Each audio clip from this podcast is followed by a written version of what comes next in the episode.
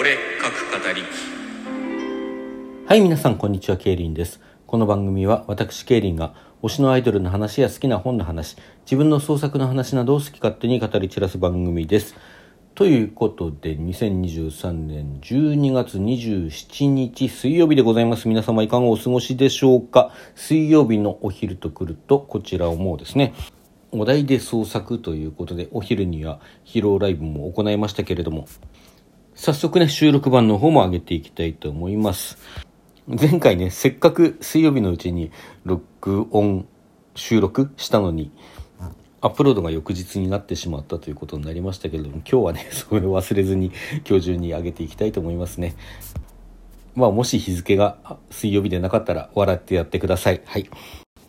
ということでですね、今回のお題なんですけれども、フォーク太郎さんから先週の初披露ライブの時にいただいたお題ですね、晴れた日のきなこということでお題いただいております。こちらのお題で書かせていただきました。タイトルもそのまま、晴れた日のきなこでございます。それではどうぞお楽しみください。お昼お餅焼くだけでいい？いいよ。海苔あったっけ？あるある。あと、ごまと、欲しかったら大根おろしも。あ、いいね。それと、きなこもあったね。あー、あれ？嫌い？うん、食べられない。あれ、そうだっけ？前は食べてなかった？そうなんだよね。去年から急に受け付けたくなって。アレルギー？って感じじゃないんだよな。他の大豆製品は平気だし。ただちょっとだけ鼻がむずかゆいような気はする。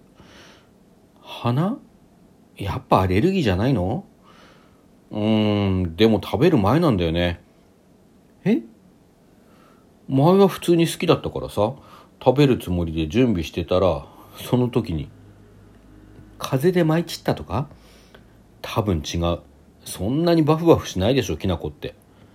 うーん、まあだから食べず嫌いに近いというか、味は思い出しても全然いけそうな気がするんだけどね。目にするとダメ。それで受け付けないって言ったのか。そう、嫌いっていうよりそういう方がしっくりくる。じゃあもう信玄餅も無理？無理だね、多分。好きだったんだけどな。なんか思い当たることないの？ないね。少なくともきなことトラウマ持つような関わり方したことはないと思う。去年からって言ったよね。うん、そう。最後に平気で食べれたのは一昨年のお正月？多分。すると一昨年いちねんで何か、あ、何？一昨年の春からじゃなかった？花粉症ひどくなったの。そういやそうだったかな。今年もぼちぼち薬用意しとかないとな。それじゃない？それ？晴れた日に花粉が舞う映像を見ただけでくしゃみが出るって人いるじゃん。ああ、いるね。でもきなこってあの映像と似たとこなくない？むしろこう白っぽい煙みたいな。でも同じ季節にさ、車が黄色っぽく汚れたり、雨で流れて黄色いのがなんか溜まってたりするじゃん。あれ、黄砂じゃないの？そうかもしれないけど、無意識レベルでは区別してないのかも。それで黄色くて粉っぽいものに拒絶反応が出てるとか。そんな理由？ないかな。いや、なくはないっていうか、他に思い当たる原因もないしな。ね？だとしたら花粉の野郎、体にダメージ食らわすのみならず、信玄餅まで俺から奪っていきやがるとは許せんな。ま、お餅自体は食べれるんだし、切り替えてこ。お餅何枚？あ、ごまい。そんなに？はい、というわけでございまして、いかがでしたでしょうか。お楽しみいただけたのでしたら幸いでございます。あの初披露ライブの方でもね、ちょっとごちゃごちゃ言ってたんですけど、このきな粉と花粉を関連づけるっていうアイディア自体はね、僕どっかで読んだかもしれないなという気がしていて、なんか加納智個か誰かのミステリーだったんじゃないかなという気はするんですけれども、もし読んだことがあったらご教示いただけると幸いです。あの、まあ、意識的にはパクリのつもりはないんですけれども、なんか影響は受けちゃったかなっていうね、そんな気もしなくもないです。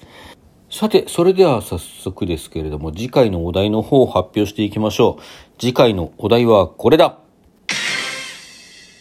牛フィレのパリ風メートルドテルバター添えという長いというか、これ料理名ですね。こちら木なささんからいただきました。何か木なささんが娘さんから作ってもらったあの料理名ということで、でね、これちょっと調べてみたんですけども、まあ、メートルドテルバターというものはあのあってですね、うんで牛フィレのパリ風というのがちょっと調べた範囲でははっきりとは分からなかった。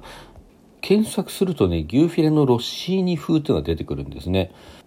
まあ、これパリで提供されたお料理で、牛フィレ肉に厚切りのフォアグラとトリュフもたっぷり使ったね、んなんかこってりした感じの料理なんですけれども、なんか木梨さんの エスエヌエス で見た感じだと、じゃがいもと牛肉をこう合わせてやるようなお料理かなという感じがいたしまして、まあその辺もろもろ勘案しつつね、ちょっとまあ、お料理をイメージしつつ書いていきたいと思います。できればこの料理でこそ成立するような話が書きたいけど、どうかな、なかなかそこまでは難しいかもしれません。まあ、どんなものができますかお楽しみに。さて、でですね、あの次回の締め切りなんですけれども、来週水曜日がもうお正月いちがつみっかなんですね。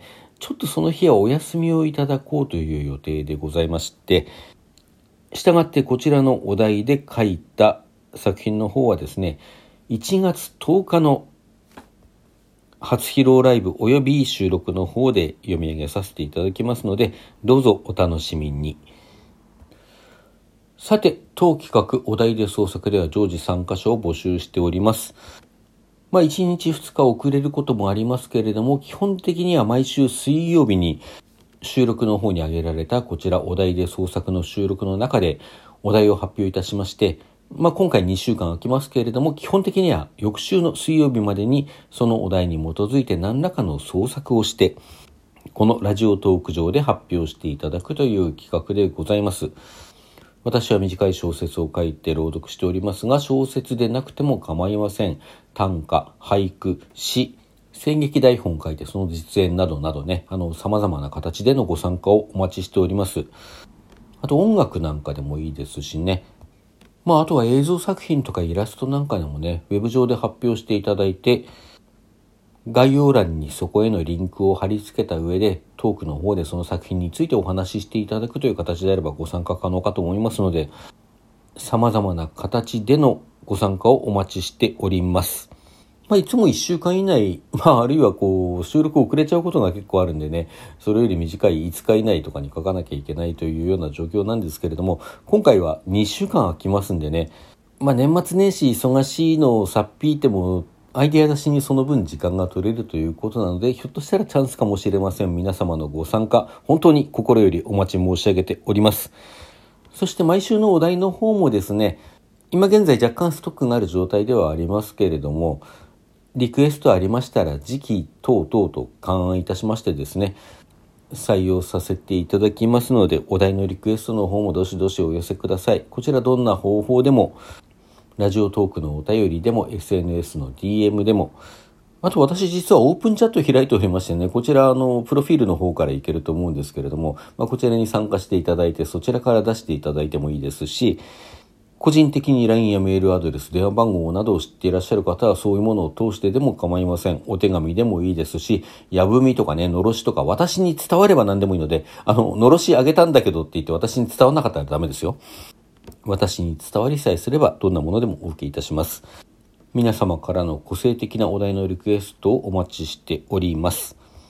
それでは皆さんさようなら。どうぞ良いお年をお迎えください。